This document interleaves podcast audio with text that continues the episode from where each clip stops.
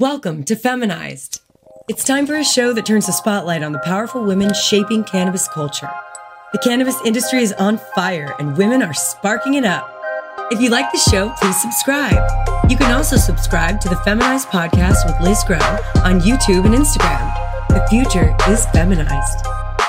Hey, sis. You're now listening to the Feminized Podcast. Hey, sis. Happy 2023. I'm so excited to bring you my very first interview of the new year. She is a special one. It's Gretchen Gailey from Washington, D.C. She is a cannabis communication specialist and the founder of Panoptic Strategies in D.C. And also, fun fact, she is a correspondent with me in High at Nine News. So I've really gotten to know you, Gretchen, through High at Nine, and have loved your energy, and I'm just so excited to have you on Feminized. Well, thank you for having me. It's always great to be a part of any show that really puts forth women in the industry. I feel like, you know, our voices aren't out there enough. We were there at the beginning of the industry, and I feel like we've been slowly being put aside, and so it's good to keep us vocal. Absolutely. I appreciate that, and that's the exact purpose of the Feminized platform, is just to promote just dope women doing the work and making the cannabis industry better. And so I've always been so fascinated by you and your role in the cannabis industry. I've heard bits and pieces of it on High at Nine, but you know, I would love to know what your path looked like to get to becoming a cannabis communication strategist, and even what the hell is a cannabis communication strategist? Well, it's funny, you know, when I joined the industry in 2014, I kind of made the role up, because I think I was the only one doing it. I joined the industry with New Frontier Data. Some friends were starting the company, and they said they needed help on the communications and government affairs side. And I said, I know absolutely nothing about cannabis. And they said, doesn't matter. No one else does either. And so basically what I help them, and I help a number of other companies, what I do now is really help people with messaging, and really trying to understand how to get their voice out there into the space. And not so much just into the cannabis media. I work a lot more when it comes towards general media, and really trying to help people break through, getting to mainstream, and so really helping people understand how to bring the conversation and what matters to them, basically to the kitchen table. It's not hard, frankly, to sell cannabis to folks who've been in the space for, you know, 40, 50 years. I mean, if you're a grower in Humboldt, you're on board. But really, we need to get the message out to others. If we want to have legalization happen, you have to bring in the mainstream, and you have to turn the naysayers. So that's really what I work on doing. I absolutely just admire that mission so much. Just being in Texas, where we have such an undereducated kind of population, I wish that there were more people like you, Gretchen, to help Texans understand, about all the benefits of the plant and really what we're sacrificing by not voting for folks who are, support cannabis policy progress. But what would you say right now, in 2022, most states have a legal medical program. And, I feel like most people in the US have heard of cannabis as medicine by this point. Where do you think the messaging bottleneck is to get them to transition to asking their doctors about it and becoming consumers themselves? I think a big problem is lack of education. I think when folks go into their doctor's office, even if they've heard that cannabis is good for sleep or good for pain management, I don't think they know where to begin to ask for it. Mm-hmm. And I think when it comes to our doctors, a lot of them aren't educated either, and really in how to prescribe or recommend this drug to help their patients. So I think it's a conversation that just gets kind of pushed to the side. I think a doctor will say to a lot of patients, sure, you can give it a try if you want, but then they're not knowledgeable enough to help that patient who may have zero knowledge actually make decisions in their healthcare. So I think you really need the education on both sides of it.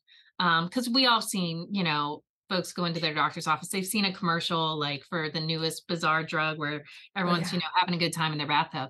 And they're like, oh, I think I should try this. And the doctor's like, no, But I think it's exactly the same way when it comes to cannabis. But unfortunately, the doctors don't have the medical knowledge to really give a good answer on yes or no of whether or not it'll help people. So I think that is really kind of where we're falling down on getting the medical argument through. Mm-hmm. When it comes to asking for it, though, it always seems to be legislatively medical always wins, because that's when people have seen it touch them medically. Mm-hmm. We always see lawmakers who finally someone in their family has been affected with cancer or with epilepsy, and they can see like the benefits of it. And that finally helps them to change their tunes and be willing to look at it as a possibility. I have seen patient advocates go into offices and literally take their children off their medication and say, this is what I deal with every day, and let their child seize on the lawmaker's office floor. Mm. And would you like to deal with this? No, I deal with this 300 times a week. And the only thing that brings my child relief is cannabis. Mm-hmm. And that's when we start to see the medical programs actually go through. Yeah. Oh, wow. This, that's really, it's just something so fascinating and powerful to hear that it's like all roads lead to epilepsy and moms fighting for their children. You know, as you know, that was the first qualifying condition to come in the Texas Teacup program. And so it's a highly restricted program, but we have, moms to thank for legal cannabis in Texas and many, many other places. Do you think those moms are really shaping that conversation on a kind of macro level? Or do you think that moms are? I mean, how do we get to the moms who aren't, whose children aren't afflicted with intractable epilepsy? How do we reach those moms? Because moms are the most powerful. They're the purchaser of the household. They're the nurturers. They control the purse strings. So how do we get to moms? Why isn't the cannabis, I guess, message reaching more moms? Right. I clearly, I don't think you need to have a child with epilepsy to get the message across. I don't. I think any mother can understand the need and the desire to get their child whatever they need when their child is sick. I think that is a message that we really need to be pushing, whether or not they have epilepsy or not. If you something is going to make your child feel better, moms are going to do it. Unfortunately, I think until it's really in your backyard, until you have no other way to go, and just because we have been raised on traditional medicine, Western medicine forever, I don't think people are looking at cannabis as their first route to really treat their child. And so I think, and I know this, everyone is going to say that, this happens every day where we talk about, we need more research, that the research is there. Yes, the research is there, but it's not being pushed out. It's not being heard. And honestly, that research needs to get into the hands of folks like the FDA, into the hands of regulators, for folks to see that these are viable options. And we need to push it also in medical schools. So like I said, the doctors out there are getting the education they need, where a mom can come in and say, I don't know if I want to put my child on all these drugs for this or that, and have a doctor be willing to say, all right, we can go this route. But not enough is really known about it. But if you're willing to take that chance, I mean, most times we see folks go to cannabis. It's often a last resort. And that's because insurance doesn't pay for it or for other various reasons. We need to get past those barriers. I think if it were paid for by insurance companies, I think that would be a huge help in getting moms and other folks to adopt it. Accessibility is a huge issue. There are just so many things we have to get past to make it actually viable. I don't think that the stigma is so attached nowadays where people are like, oh, it's stoner medicine. I really think that people have seen over the years, the sky is not falling, that it does have medical benefits. Enough people have seen Sanjay Gupta. I think that there are plenty of people are willing to take it seriously when it comes to medicine. I really do. Right. I tend to agree. But there's still that sticking point of, I think, federal illegality that makes a lot of people really uncomfortable. I mean, doctors included, right? What role do you think that federal illegality plays in keeping the message from getting out to the masses? I mean, it plays a huge part, because then folks like the FDA aren't touching it. Research is not getting done that needs to be done. Yeah. I was talking to some lawmakers this morning on the Hill about really the problem with the illicit markets and what we've been seeing, and all their concerns are coming from inaction on the government's part. These problems have proliferated because we are doing nothing else. We are not putting in the standards and the regs necessary to allow this to be taken seriously, for people to look to it as a safe product that they can turn to, a consistent product, quality product when it comes to medicine. I mean, that's another huge barrier for this as a medicine, is if I take it today, is it going to be the same next week? We don't know. And truly, growers can't tell us that either. I mean, there are so many basic barriers to getting this over the finish line. And if we would just be allowed to begin that process, I think that could help a great deal on the legalization side. So many states we have seen, every state we have seen, cannabis is legalized medically first, then they go to adult use. I don't understand this idea of the federal government going, okay, everything's legal, have at it, go for it. It's not going to work. Now, from an economic standpoint, that's a terrible idea, because it will throw all the adult use markets into complete chaos. Because then all of a sudden people are going to need prescriptions, and it doesn't work, and you can't, stick the genie back in the bottle. Right. But if we were to approach it federally, I would say on a national level, on the medical side, you could still allow those states to keep their programs of adult use, but then push forward, looking at insurance, looking at the research, and nationally make it federally medically legal. I think you can start to really work out some of the problems that you see with regulations, with quality standards. I think that opens the door for a great deal more research, and institutions of higher education, folks who won't really get into the fight right now or even play the game because they're too worried about being a federally illegal substance. I think if we can push back past that into at least opening the door for medical, I think that will open the door for adult use down the road.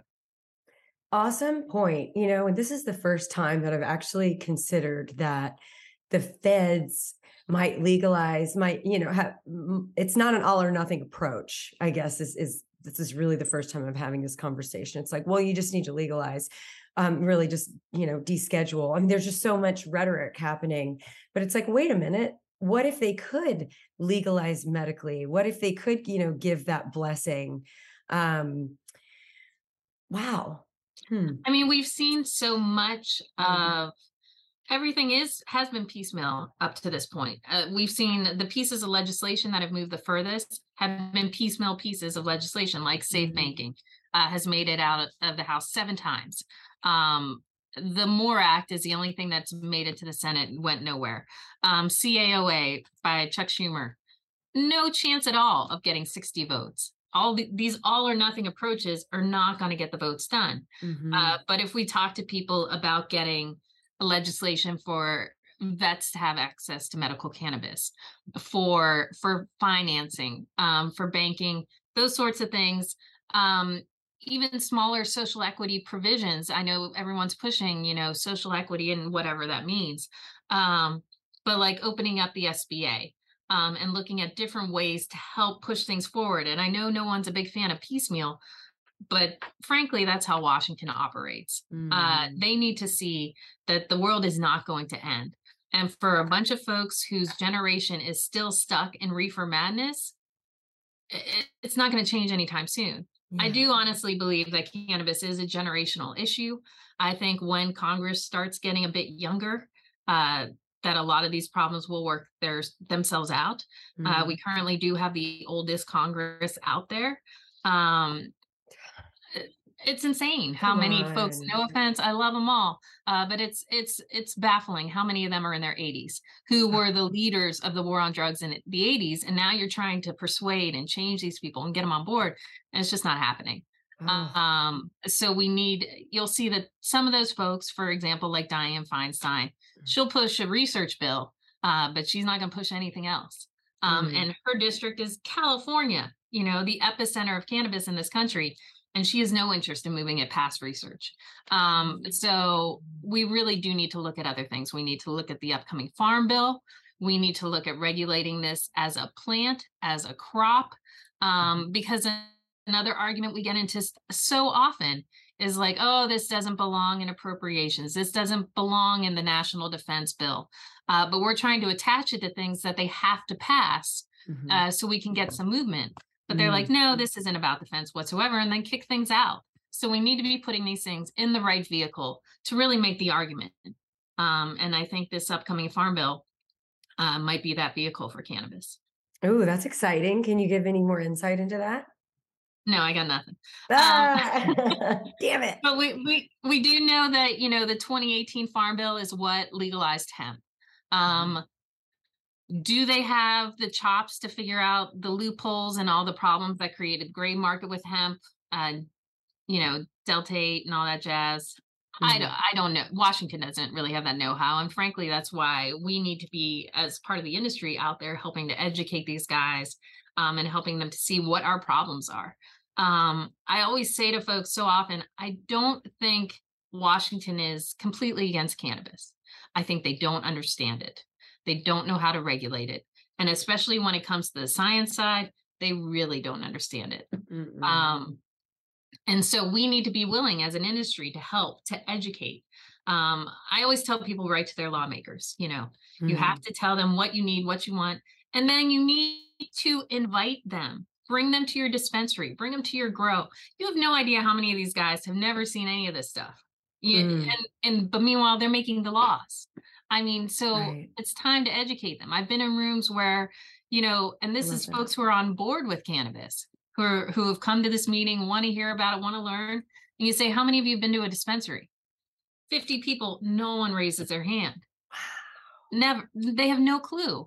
Wow. And so I think when these lawmakers get a chance to walk into a business that is trying hard to be reputable, has their licensing, has their cameras, sees the level of security, sees the effort that's put into a grow, that this is not some guy growing plants in his garage. Right. I think that changes perspective. I think people really need to see what this industry can do. And honestly, a lot of the rules in Washington make that difficult because you can't just load them onto a plane, come out and see them, because that's not considered legal anymore. So it is really difficult to say, take someone like your folks, like a Texas member who doesn't have access to this in Texas and say, hey, please come see this stuff. I mean, it's really a tough way to help them understand it. And it's hard to equate it to other things. I'm sure they've all seen farms and they've been to, you know, rural America and stuff. But cannabis isn't grown that way. And it's just, it's hard to make them understand what they need. And that's what we have to do. And Washington really has to understand what goes into this. And just that there are so many other facts that we don't lean on. You know, everyone harps up and down on all or nothing. But then let's discuss opioids. I mean, there's a 25% reduction in medical states in opioid abuse when medical cannabis is available. Why is no one talking about that when there are all these groups put together for the war on opioids? And it's like, hello, cannabis, I'm here. I can help. Let me help you. And these guys just need that information and they don't have it. Yeah, God, you make a really great point, you know, which we can't expect our lawmakers to just, you know, to have the information that we have just because we're passionate about the subject and because we were, you know, have been lucky enough to have cannabis benefit us. I think in our lifetimes, you know, that's tough. I think a lot of people are pissed, and when they're emotional, they're not really, you know, thinking that, well, wait a minute, maybe they don't even know that there is a literal reduction in opioid deaths in places. As you just said, that was when I heard that fact a couple years ago, or it was just like mind blowing to me. Like there should be a shirt with that on it and we should all be wearing it. You know, like that's how you save people and communities and build a better America, right? By taking care of, you know, the humans that are living in it. So you're in Washington and you're cannabis communications specialist, strategist. What does that mean in Washington? Like, what does your day-to-day look like? Well, it depends. Mm-hmm. When it comes to most of my clients that I work with, are folks who have an interest in policy. They are, you know, typical cannabis companies. They're different associations who work in Washington. I've worked on various political campaigns, and people are trying to understand not only how to message to lawmakers about why cannabis is so wonderful, but other folks who are trying to get educated on cannabis, so they can message then back to the general public, so they can message to the industry. One group that I work with a lot is US Pharmacopeia. They are kind of the right-hand man of the FDA. They work a great deal on standards and regulations. And I started working with them probably about 2 years ago. And they are like, we put together these standards for cannabis. And I was like, really? All right. But nobody knew about it. And I love them. Bless their hearts. They send me their research paper that outlines this whole thing. And I was asleep by the first paragraph. I'm like, oh, no. Oh, my God. I'm like, I get it. Y'all are scientists. But this is so deep in the weeds, no pun intended. This is not going anywhere. And so they bring me on to kind of look at their work and what they've done, and really to help message it to the industry. So the industry can understand that they are out there. They are a resource. They are an independent agency, that they are not a part of, you know, the whole industry hates the FDA, but that they are here as a helping hand. They want to understand what are the struggles that a grower goes through.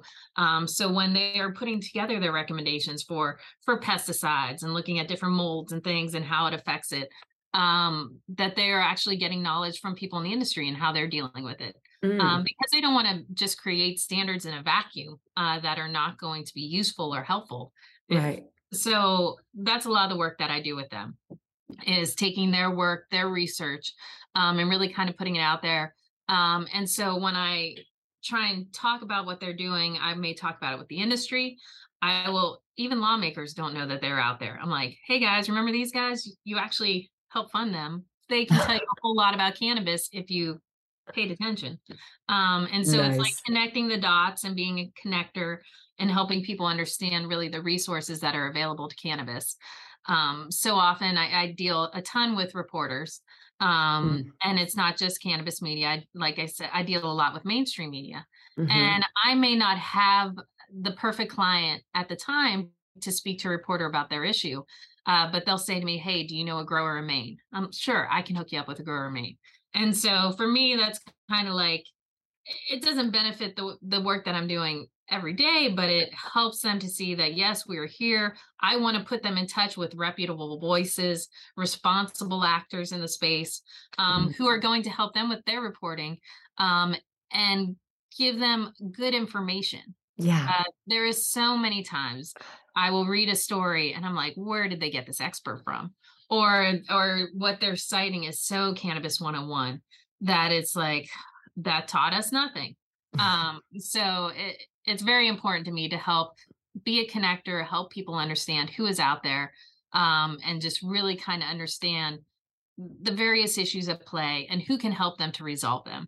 And if it's a lawmaker, the media, an association, if I can help whoever, that's what I do. I work hard on communicating cannabis to anyone who will listen, basically. That's incredible. I was going to say, that's so dope. But that would have been like too cheesy of a pun. So that would have been totally intended too. No, but that's so incredible, because there is so much great work happening out there. But, you know, it's if no one knows it's happening, then it doesn't really matter. So how did you get into this role? Have you always been a connector, or was this just something that you just found out that you were good at one day and just went for it? Well, I have my background coming out of school. I was a journalist. So I've been a journalist in Washington for about 12 years. Wow. And, you know, that's all about getting sources and cultivating them. Again, no pun intended. really trying to make sure I had the resources to do the stories that I needed. But then being in Washington, everyone transitions between media and politics. I got into politics, and that's kind of what's opened a lot of doors for me on the Hill when it comes to talking about these sort of things. And you just, everything in Washington, it's all about networking. Who do you know? How can you connect? How can you help someone else? Yeah. And that's how you get ahead. It's so funny when I go places like visit friends in New York. New York's all about the money. New York is all about finance, Wall Street. Washington's all about power and who's connected to who. And so that's really, I guess, kind of where I just started realizing folks would ask me, oh, do you know this? And I'm like, no, but I can figure out a way to get this to you and help you find this person. And so over the years, it just really started, I was connecting folks and people were like, hey, you're pretty good at this. And I'm like, okay. And so it's just almost a natural extension of what I do. I don't know if I would consider myself just a great cannabis connector, but that's the only way to get the message out. You have to connect everyone. And so that's what I try and do. I love that. I love that. Now, now that you're working in cannabis specifically, does it feel different for you? I mean, since you've always been this natural connector. No, not really. It's because journalists tell stories. That's what we're naturally inclined and supposed to do. And I think that's kind of what helped make my transition into the space so easily. Because when I joined, and this is no secret to folks who know me, I am from the right side of the aisle. I've worked for Republicans. I am a Republican. But I had always been in industry, specifically when I was on TV, we have morality clauses. There's all sorts. You can't break the rules. You cannot break the law. You cannot smoke pot. And the same working for the government, not allowed. So I don't consume. I had never come up in that kind of environment. I talk to folks a lot about how California, it's more ingrained. It's more kind of a way of life on the East Coast, not so much. But so for me, cannabis was never in my background. But when New Frontier asked me to help them and work on their messaging side, and they told me we weren't going to take a stance. We were going to tell the good, the bad, the ugly. The goal was just to put the information out there. I'm like, all right, well, that's what I did as a reporter. The good, the bad, the ugly. And since I wasn't taking an official stance on cannabis, it was something I could get into. And it wasn't until a few years down the road when I had a friend who was dying of cancer, who really needed help and was at the end of the road pretty much.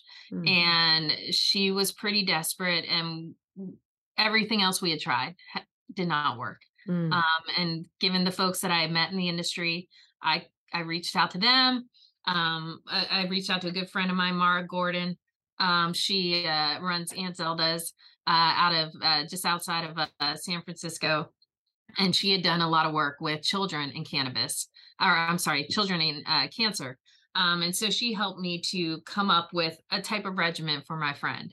But being in Washington, where it was not legal at the time, or Maryland or Virginia, there's nowhere around here to get cannabis illegally. Right. But so she helped me through her contacts, because that was the other problem then, was I couldn't just go and buy stuff off some guy on the street corner. Yeah. She wanted me to have a very specific regimen and oil that I was going to provide to her.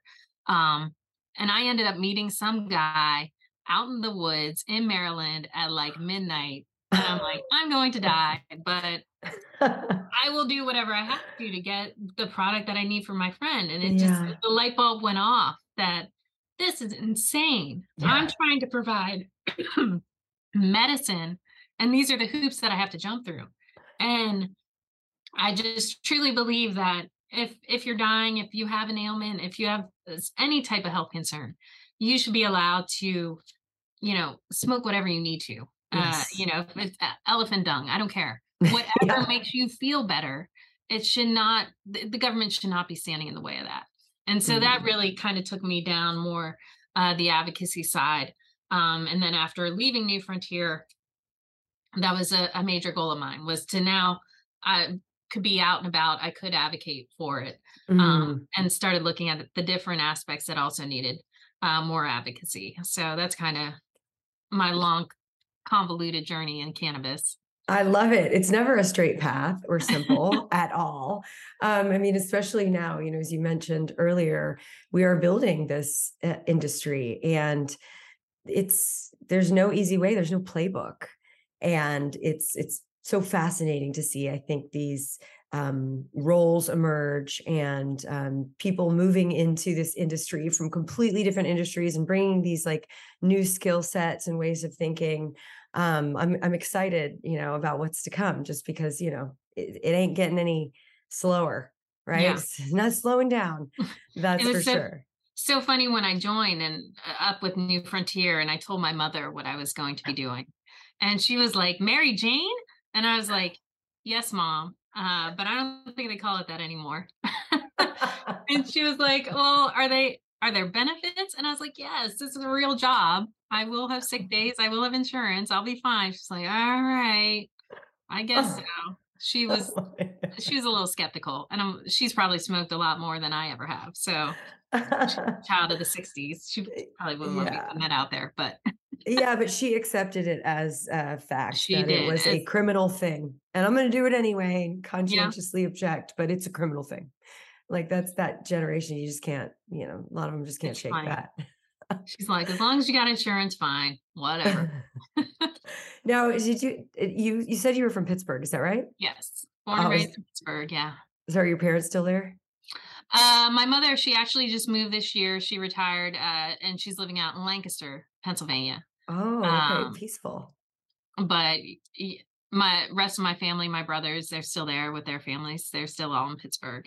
And that's one thing that I always found so interesting when I would do my messaging is, you know, I'm talking, like I said, folks in California, it's a bit more ingrained. And even though Pennsylvania legalized medically years ago, people out there are still like, you do what? Is cannabis legal? Like, people don't know. And I'm like, yeah, you see that? That's a dispensary. And they're like, okay. Like, it's still very, I don't want to say taboo, but just so unfamiliar. They just don't even know where to begin. So it's quite interesting that they're not opposed, but they're just like, I don't even know, how would I do this? Right. And I have my mother on occasion taking, some tinctures to help, you know, with getting older. And, she was like, all right, what do I need to take? Where do I get? Yada, yada. And I kind of tell her, and I'm like, I'm sorry, I can't go into a dispensary with you and help you. This all you, we're going to see if we can make this work. But it's crazy that I can't tell her what product she needs. I'm like, this is what you need to go in and describe, and we'll cross our fingers and hope they have something like that. Wow. Yeah. Consistency is so important in this industry. If we can get that, I think it's going to help a great deal of people. Absolutely. Consistency, I think, and access. And sometimes it's just even access to that information. I mean, that's where it begins. Right. And having the right information to make the decision that, you know, I'm going to go in the dispensary today. I'm not going to buy anything, but I'm going to check it out because, you know, we need more people thinking like that, I think. And, you know, the cannabis industry will continue to thrive if, you know, it's driven, I think, by the patients and serves the patients more so than just the masses. I'm a huge proponent of medical. I'm a proponent of all of it. Really, I think we should be free to be, you know, grow and take whatever medicine we choose is best for us. But yeah, it's a medicine just because it makes you feel good and giggly, and it's awesome to smoke before you go grocery shopping or whatever, doesn't mean it's not a medicine. And we have to treat it that way. And sometimes when states go adult use, it seems like a kind of education goes out the window in favor of the recreational type of a marketing message. So many people forget that. I mean, just like you say, I take it to help me relax at the end of the night. I take it to go to sleep. They're not viewing it as a medical product, but it absolutely is. If you would take a pill to do those things, take a Xanax, whatever, right? This is a medical thing. So 85 to 90% of cannabis users are medical patients. They just don't realize it. And that's part of the messaging we need to work on. Absolutely. So before I let you go, Gretchen, I have to ask you the feminized three. These are just three questions I ask all of my guests because I'm nosy and I really want to know your answers. Okay. Okay. All right. So first question is this. Tell me who is in your dream smoke circle. Three people, dead or alive. Okay. Well, this feel free to get as descriptive as you need to with the circle. Well, since I'm not a consumer, but it would be, I guess, interesting to just sit down and have conversations with these people. And I'm sure cannabis could help that. Gosh, this will sound, I don't know, maybe silly. I would love Jackie O. I just want to talk to her about everything. Yes. And just her style and, you know, her love of history and all that. And, you know, really how much of, you know, getting to all maybe the family dirt, you know, with a little cannabis could help. Yeah, definitely. Martha Stewart would be amazing. I want a good woman circle. Yeah. And then she would bring some good stuff. You know, she would. She smokes with Snoop. So I did a Zoom call with Martha once. And it was for an investor. It was for her cannabis skin line. And I'm looking at this one. I'm like, you're a goddess. You're how old? And you look that good. I'm like, all right, well, I got to try this cannabis skincare line that you're pushing. Yeah. So Martha would be amazing. And then who else? I would have to say, you know, my good friend, Mara Gordon, she is amazing. She is a tremendous medical researcher into this. She is actually a process engineer, and was not, you know, not a doctor by any means, but just figured it out, worked it out. And she is you'd love her. She is a vocal Jewish Texas girl, yes. From Dallas. She has an opinion about everything. So Mara would be great. I would love to sit down with the three of them and just really go at it. Oh, sounds like a great circle. I feel like I know Mara. I'm you sure must. I'm sure I have met her. Her name definitely sparks like familiarity and like joy. So I'm going to have her on Feminized. Hello. You absolutely need to. Yeah. So my next question is one that's very difficult, I think, to answer. Every person I ask has a hard time answering it. But let's give it a shot, Gretchen. Can you give me, tell me one woman in the industry who's really inspiring you right now? And it's a tough one because it's like, oh, there are just so many women in the industry inspiring me right now. But if you could tell me one in particular, I would love to invite her on the show.